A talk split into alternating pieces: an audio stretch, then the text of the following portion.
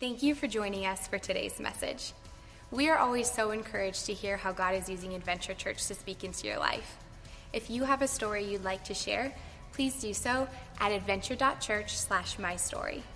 Also, if you would like to support Adventure Church financially, you can do that online and help us bring messages just like this one to you each and every week. Now let's prepare to hear a word from God. Good morning. How are we doing, Adventure Church?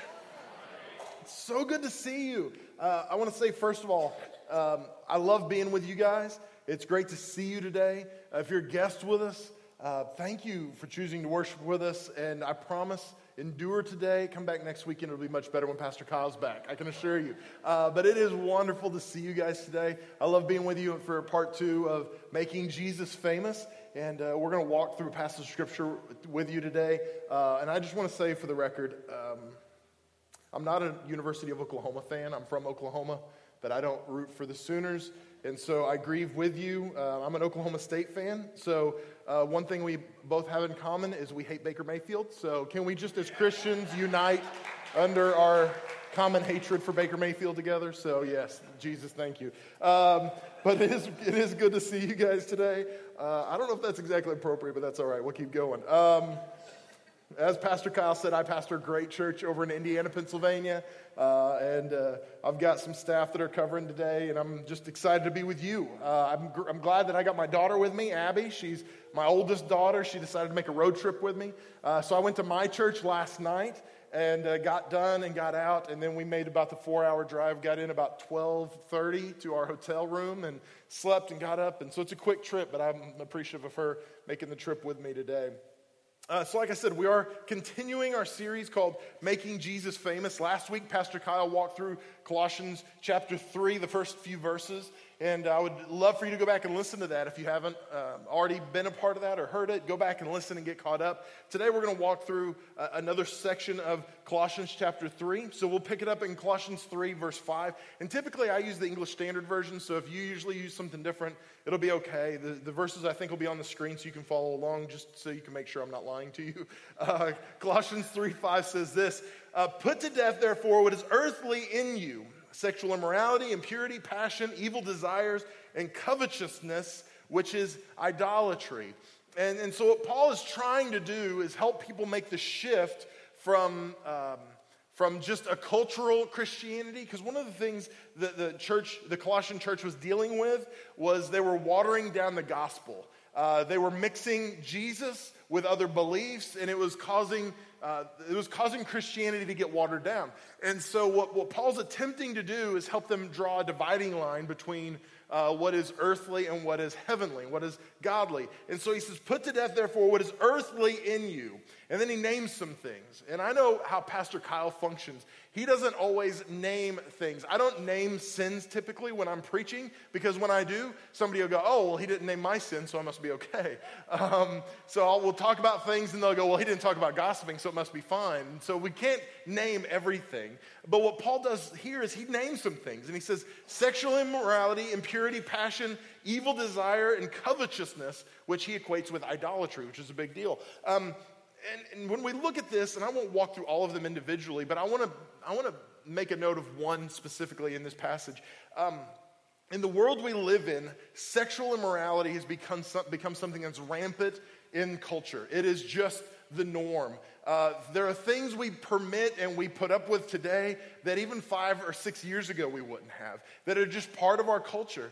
And, this word, sexual impurity uh, or immorality, it, the actual Greek word is porneia, which might sound familiar to you because that's where we get the word pornography or porn today. Um, and it literally means any kind of sexual contact outside the con- confines of marriage. So, outside the bounds of marriage. So, if it's uh, sexually impure thoughts or pornography or anything at all, uh, so it's not just the big ones, adultery or fornication or those kind of things that are named in Scripture specifically. And so that's where Paul's trying to draw this line for us as Christians. And it's not about following the rules and saying, hey, if you do this, you're a bad person. But it's about saying, um, if, you, if your heart is drawn to these things, then there should be a warning light going off in our souls to say, why am I continually drawn to things that are earthly and not heavenly? And so there needs to be a check in my spirit to say, okay, God, I need your help to, that you can help direct my heart toward affection in you. Um, and so, again, this isn't to condemn you or to tell you the worst person in the world if you deal with this or struggle with this, because this is not just a male issue, it is a human being issue. And so, what we want to do is say, hey, uh, you know, when you're driving down the highway, and if you're not really paying attention, you, you get on the rumble strips, and whoa, right? It scares you, and you get back on the road, and your wife hollers at you or whatever, you spill your coffee. Um, this should be a moment where we have that rumble strip moment in our spirit, where we're just heading down the road, minding our own business, and the Holy Spirit goes, Hey, hey, hey, what are you doing?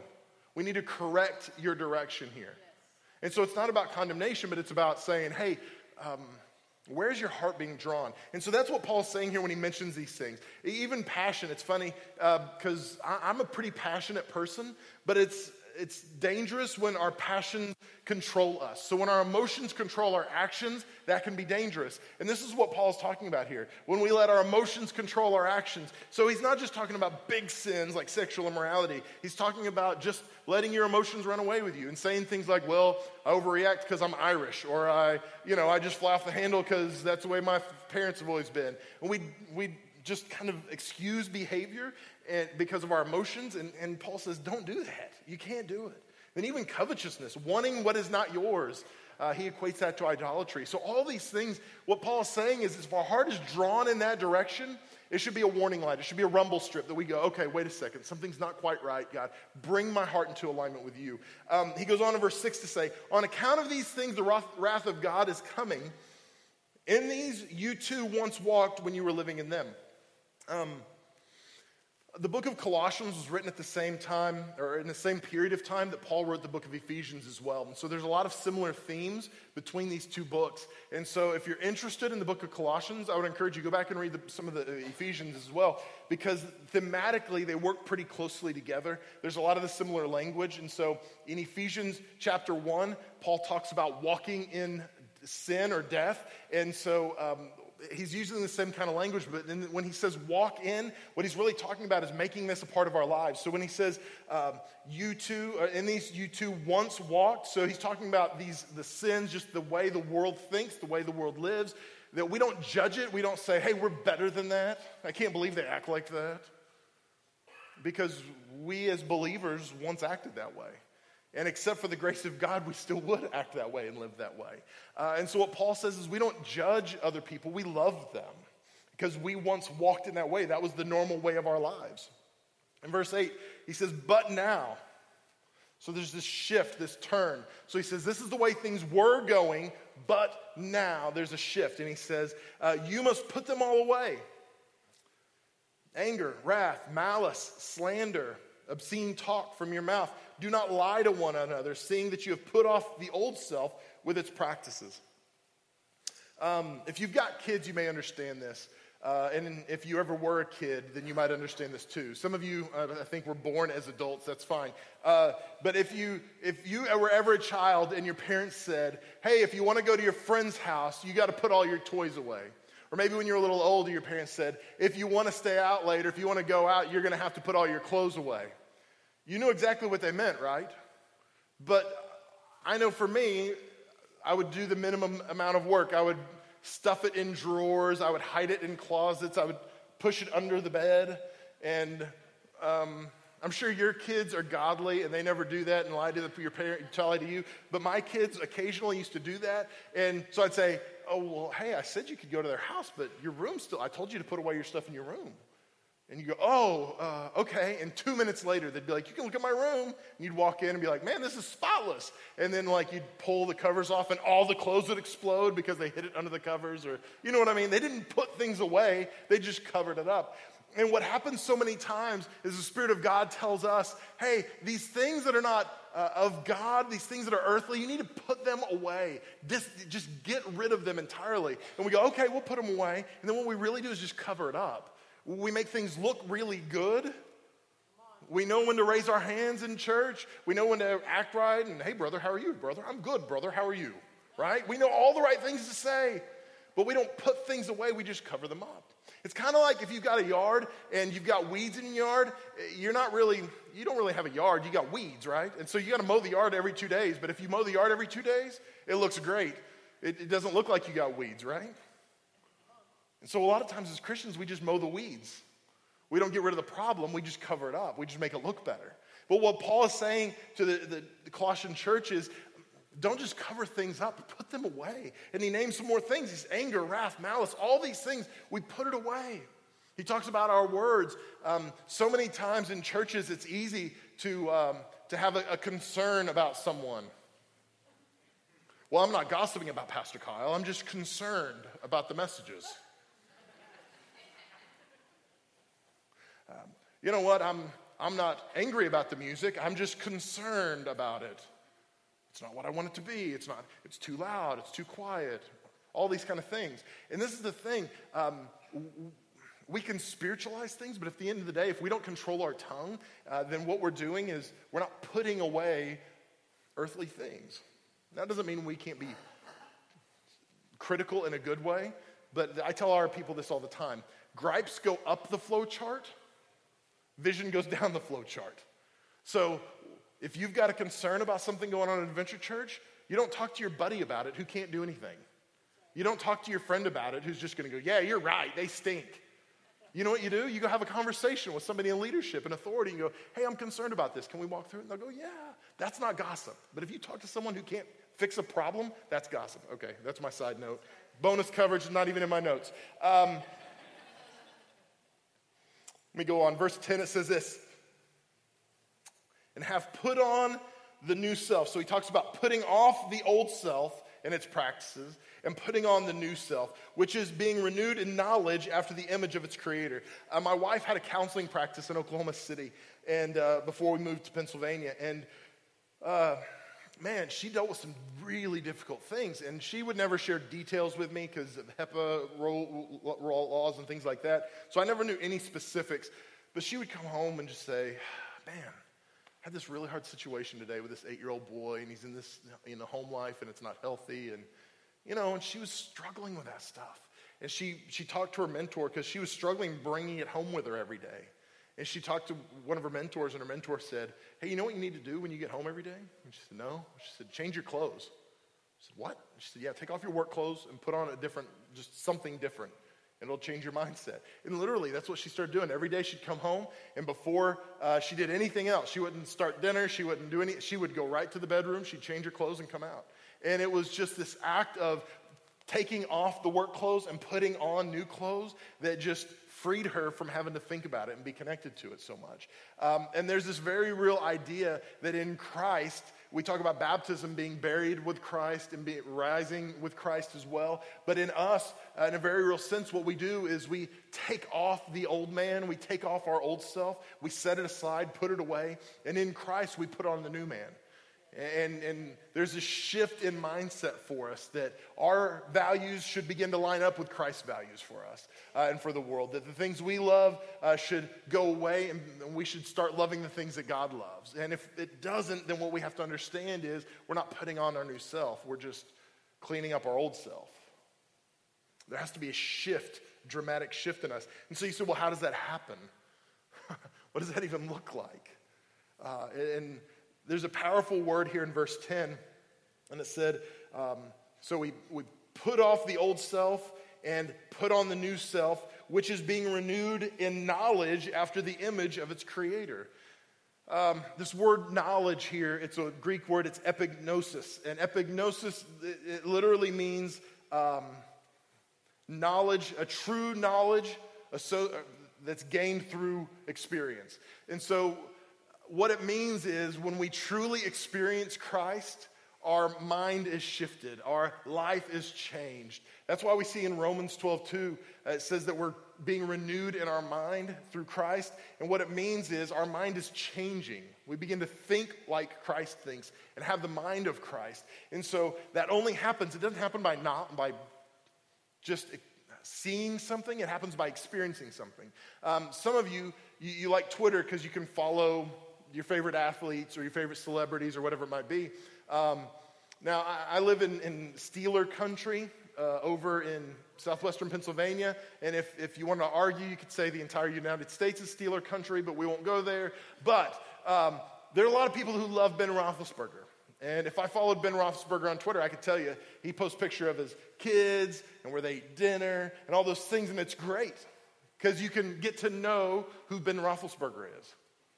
But, but Ben Roethlisberger does not know me, right? And in fact, I could prove it if I went to his house and I was sitting in his hot tub when he got home with his family from dinner one night. What's up, Big Ben? It would take about two seconds for him to tase me in the hot tub, right? And that would be it. I don't. I might know him, but he doesn't know me. And this is what we see all the time in our relationship with Christ. There are so many people who have a knowledge of who Jesus is, but they don't know him through experience. In, in fact, um, we actually see this um, in, in, Ephesians. Uh, Paul talks about this, the same kind of, well, it's the same word, the same word knowledge. Paul says in Ephesians chapter 1 verse 16, I do not cease to give thanks for you, he's talking about the Ephesian church, remembering you in my prayers that the God of our Lord Jesus Christ, the Father of glory, may give you the spirit of wisdom and revelation in knowledge of him. So he says, as you truly know Jesus through experience, as you really experience his goodness and his mercy and his grace, you're going to have this, this, this spirit of revelation and wisdom are going to come upon you.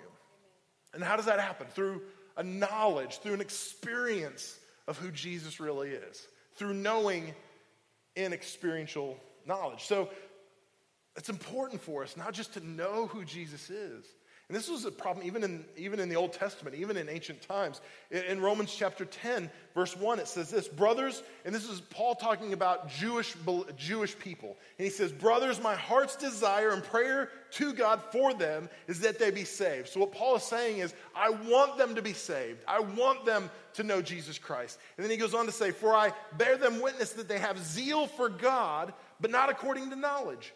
For being ignorant of righteousness of God and seeking to establish their own, they did not submit to God's righteousness. For Christ is the end of the law for righteousness to everyone who believes. So, what Paul is saying is uh, they have a zeal for God and they have an intellectual knowledge of who God is, but they don't have an experiential knowledge, a heart knowledge of who Jesus Christ is.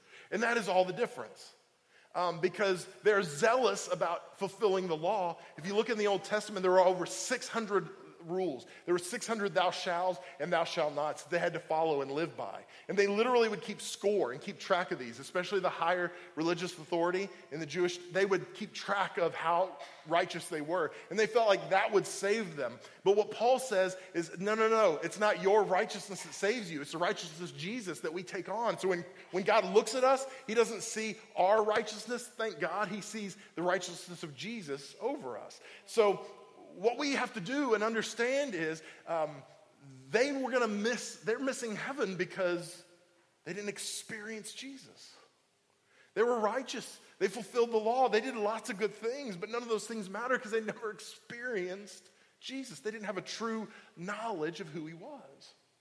And I'd love to say this is just Old Testament stuff because today we're good. But, but we do the same thing today. We think, well, if I just go to church enough, then God will owe me. There's this big scale, and I owe God right now, but if I go to church enough, it'll balance out and I'll be okay. Maybe if I give in the offering, then. Maybe if I, small group, man, they've been bugging me about serving. I guess if I serve. No, you will never balance the scales. You're doing the same thing that the Jewish authority did, that they tried to live out their lives with their own righteousness because they lacked knowledge, a true experiential knowledge. And I want to encourage you today um, our lives are changed not through attending church. Our lives are changed by experiencing a risen Savior. When we experience Jesus, our life has changed. When we experience Jesus, our families are changed. When we experience Jesus, our communities are changed. People don't need just another thing to do during the week. Weekends are busy. Do you know what they need? They need to experience Jesus. Do you know what you need? To experience Jesus. And that's what, that's what Paul's trying to help the Colossian church understand that at the end of the day, you're renewed in knowledge after the image of your Creator. That's how we're renewed, that's how we're transformed by connecting with Him experientially, letting Him rule our lives, as scary as that might be. He shifts then, and he says here, um, here in verse 11, here there is not Greek and Jew circumcised and uncircumcised, barbarian or Scythian, uh, slave, free, but Christ in, is all and in all. And I love this passage. Uh, in our world that we live in today, there's so much division, um, you know, between ethnicities, uh, black and white, and uh, Democrat and Republican, and rich and poor, and all the lines you want to draw. There's so much division.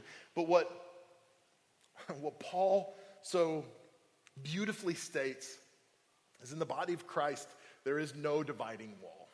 And you see the same sentiment in Ephesians 2, but there's no dividing wall any longer. So the things that divided us before, uh, now there's, there's freedom, there's unity. Uh, there's this picture in the Old Testament of the ancient temple, and there were different courts in the temple that you could enter into.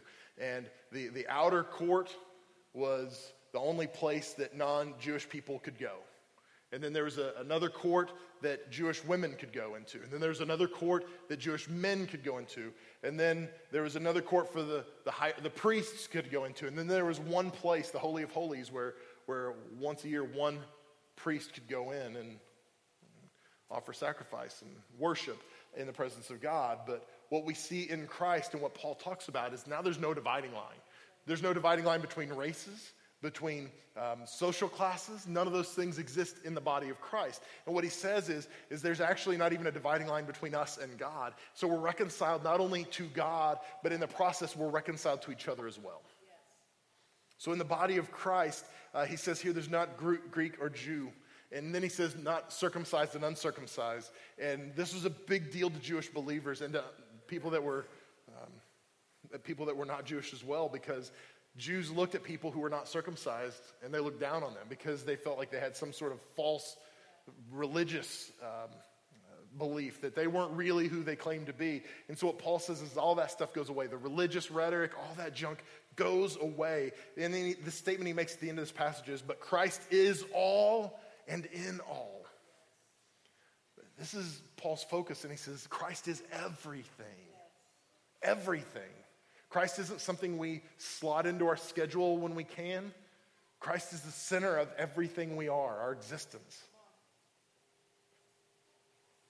He says in verse 12, Put on then as God's chosen ones. So he tells us to put off the old things. He tells us the old things to put off. And then in verse 12, he, he shifts and he says, Put on then as God's chosen ones, holy and beloved, compassionate hearts, kindness, humility, meekness, and patience bearing with one another. And if one has a complaint against another, forgiving each other as the Lord has forgiven you, so you also must forgive. He says the, the way, the means by which we've been forgiven is the same way we forgive others. That's, that's challenging.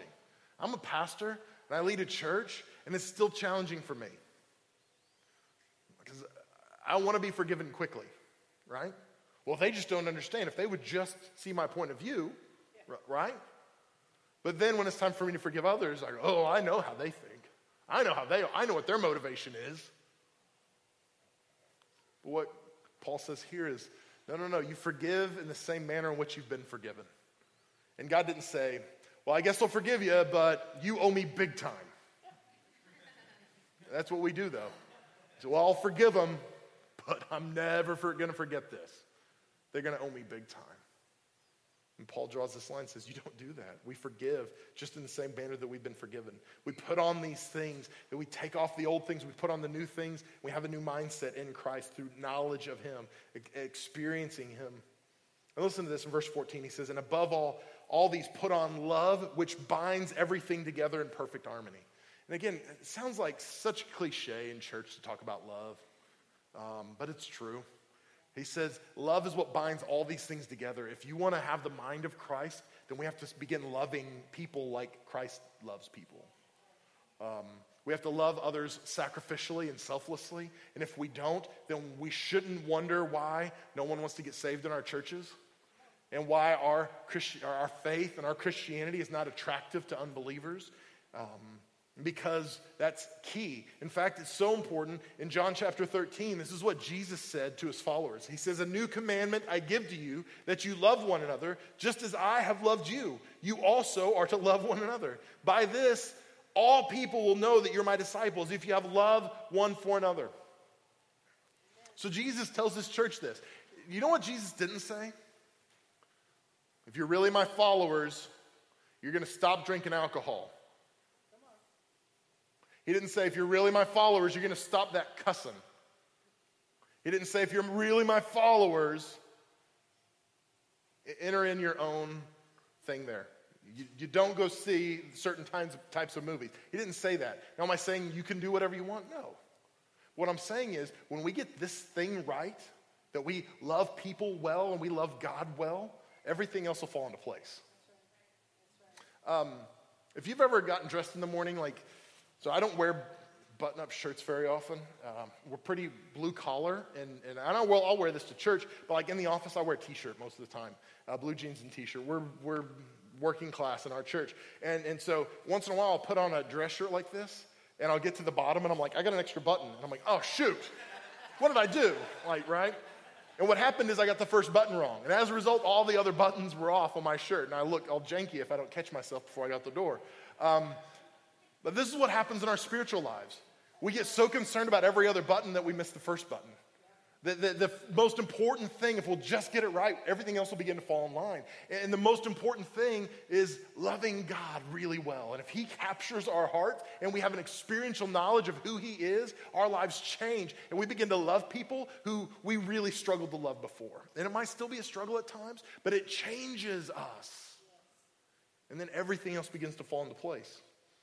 That's, that's why Jesus didn't say, start acting right and then I'll love you more. He said, no, no, no, no. Let me capture your heart. And I want you to capture my heart. And then let's see what happens. Has anybody gotten the flu shot ever in your life? Anybody? Flu shot? Okay, yeah. Um, what is the flu shot? Anybody? It's the flu, right?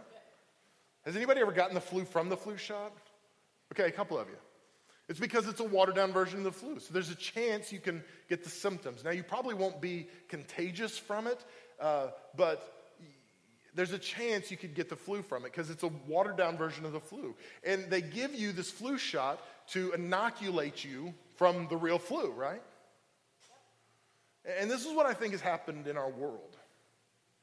I think there are a lot of people in the world we live in today who have a version of Christianity, but we don't really know Christ. And so as a result, we see people who have rejected Christianity because they've been exposed to a watered down version of it. They've been exposed to a version of Christianity that lacks power and authority and, and lacks the ability to set people free because what we've done is we've adopted Christianity light, where we can be nice and love people and just go to church and feel good when we leave, but at the end of the day, it doesn't change anything because we don't have an epignosis, experiential knowledge of who Jesus really is. And as a result, people go, nah, I'm not interested. And we go, well, they rejected Christianity. No, they've become inoculated to true Christianity because they've been exposed to the watered down version of it. And we have to be careful in our lives that we don't proclaim ourselves as Christians and say, oh, I'm a believer, but we've never really experienced who Jesus is. Because that's what changes everything. That's what allows us to put away the old man and put on the new man and see our lives changed. It doesn't happen overnight, it's not instantaneous. There's, there's this process of sanctification where we grow in our faith, but at the end of the day, it's about us becoming who God wants us to be. It's about us uh, putting away our old self and taking on our new self. And a big part of that is us being unified in the body, us loving each other well. You know, one of the most powerful things that Jesus ever did, he was in the Garden of Gethsemane just hours before his crucifixion, and he's praying to God. And this is the prayer where he says, uh, Heavenly Father, if it's your will, let this cup pass from me. But then he says in John 17, 22, the glory that you have given me. So he's talking to God, and he says, God, the glory you've given me, I have given to them. He's talking about his followers, that they may be one even as we are one. So his prayer is, God, let my church, let my bride be one. Let them be unified in the same way that we are unified. That's his prayer for us. So when we experience Christ and when we are unified in the body, when we love each other well, we are answering Jesus' prayer to God. It is a response to that. He goes on to say, listen to this that they may be perfectly one, so that the world may know that you sent me and loved them even as you loved me. Let them be unified so the world can see you really are who you say you are, God. How does that happen? How does a group of very unique people come together and worship God together and live in a unified way, even though we've got very different ideas and personalities and values and all those kind of things? How do we do it? It's because we pursue Christ together. I've told couples this in, in marriage counseling that um, no matter where they're at, if there are two people in very different places and they are pursuing one geographic point together, at some point they're going to intersect. Does that make sense? I mean, this is geometry here. You got two people in different places and they're pursuing one point. They're going to draw closer and closer and closer and closer together until they get to that point. If you're having marriage problems, you know what you do? I mean, it sounds like churchy, it sounds like something a pastor says. Pursue Christ. Because maybe you're having a hard time loving your spouse right now. I get it. But you know what you do? You pursue Christ. And almost by accident, you're going to begin to fall in love with each other again because as you pursue Christ, you're coming closer together. And that's what we do in the body of Christ. When you come into contact with people that have very different ideas of you than you do, then a very different personality, that they are just that one rogue Michigan fan that shows up to church, right? How do you love them? Well, they're never going to stop loving Michigan. You're never going to stop loving OSU. So what do you do? You pursue Christ.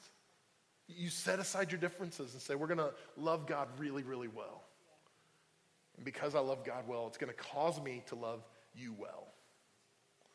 That's what Jesus has prayed for us. That's what his desire for us is. That's our response to the gospel. We put on the new and we take off the old. And we let the world see how incredibly good our God is. See, we unite under our affection and pursuit of Jesus and our desire to make him famous.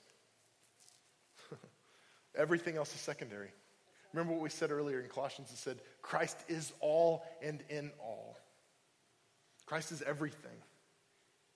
But we also have to understand, as children of God, we are his image bearers and that even the person you're in disagreement with, who's very different than you, they're the image bearer of Christ, that he is a son of God.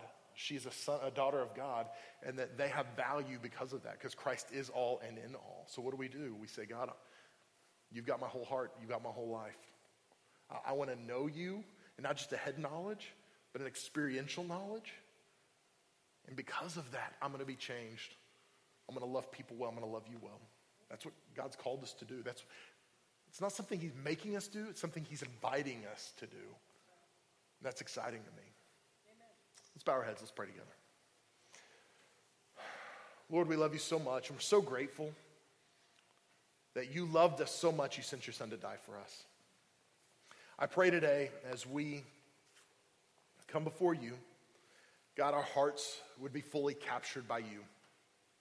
The, the, the beauty of the cross, the beauty of Christ's sacrifice for us, would just capture our hearts. Lord, I pray today that we would experience you for who you really are. Lord, not some watered down version, not some Christianity light, but Lord, let us experience you and let it change everything. Lord, I know that's scary because some people don't want their life to change, but Lord, that is your desire is that we will put on the new and take off the old the Lord will begin resembling you. We'll love the things you love, value the things you value. So, God, I pray that that would be our desire too. God, I pray for unity in this house today. I pray that you would unite us, Lord, just like the prayer of Christ said, make them one as we are one. Lord, make this body one today. No matter what our differences are, no matter what our backgrounds are today, under the banner of Christ, let us be one. Lord, I pray for those that are here who don't yet know you. They're not in relationship with you. God, I pray that they would be so attracted to who you are and what you want to do in, in their lives that, God, it would, it would be a moment that would be a no brainer for them. That they would respond to you and, and your presence and your spirit in this place. God, I pray that the people in this room would live out a life of faith with such passion and reckless abandon that it would, it would be attractive to people around us. That people would experience true Christianity through our lives, through our words, through our actions, even through our intentions. And God, I pray that that would change everything. Because, Lord, it's not about us, it's about you and making you known and famous in this world. So, God, I pray that we would not be satisfied until you are known to everyone we come into contact with. Lord, let us pursue you relentlessly, and as we do, let our lives be changed and transformed. Let us love you well, and let us love the people around us well. And let that be a sign to the world that we are your disciples and that you are who you say you are. So, God, have your way with us over these next few moments. Now, with your head bowed and your eyes closed, if you're here today and you say, Mel, I'm not a follower of Jesus, I'm not in relationship with him, but I want to be in relationship with him. Um, here at Adventure Church, we're not going to embarrass you, we're not going to point you out. We just want to pray with you right where you are. So, if you're here today and you say, Mel, I want to make a, a confession of Jesus as my Lord and Savior, I want to. I want to really know him. I want to experience him like never before, and I want to make him Lord of my life. If that's you, would you be bold enough, with no one looking around, would you be bold enough to slip your hand up real high where I can see it? You can put it right back down. Is there anyone?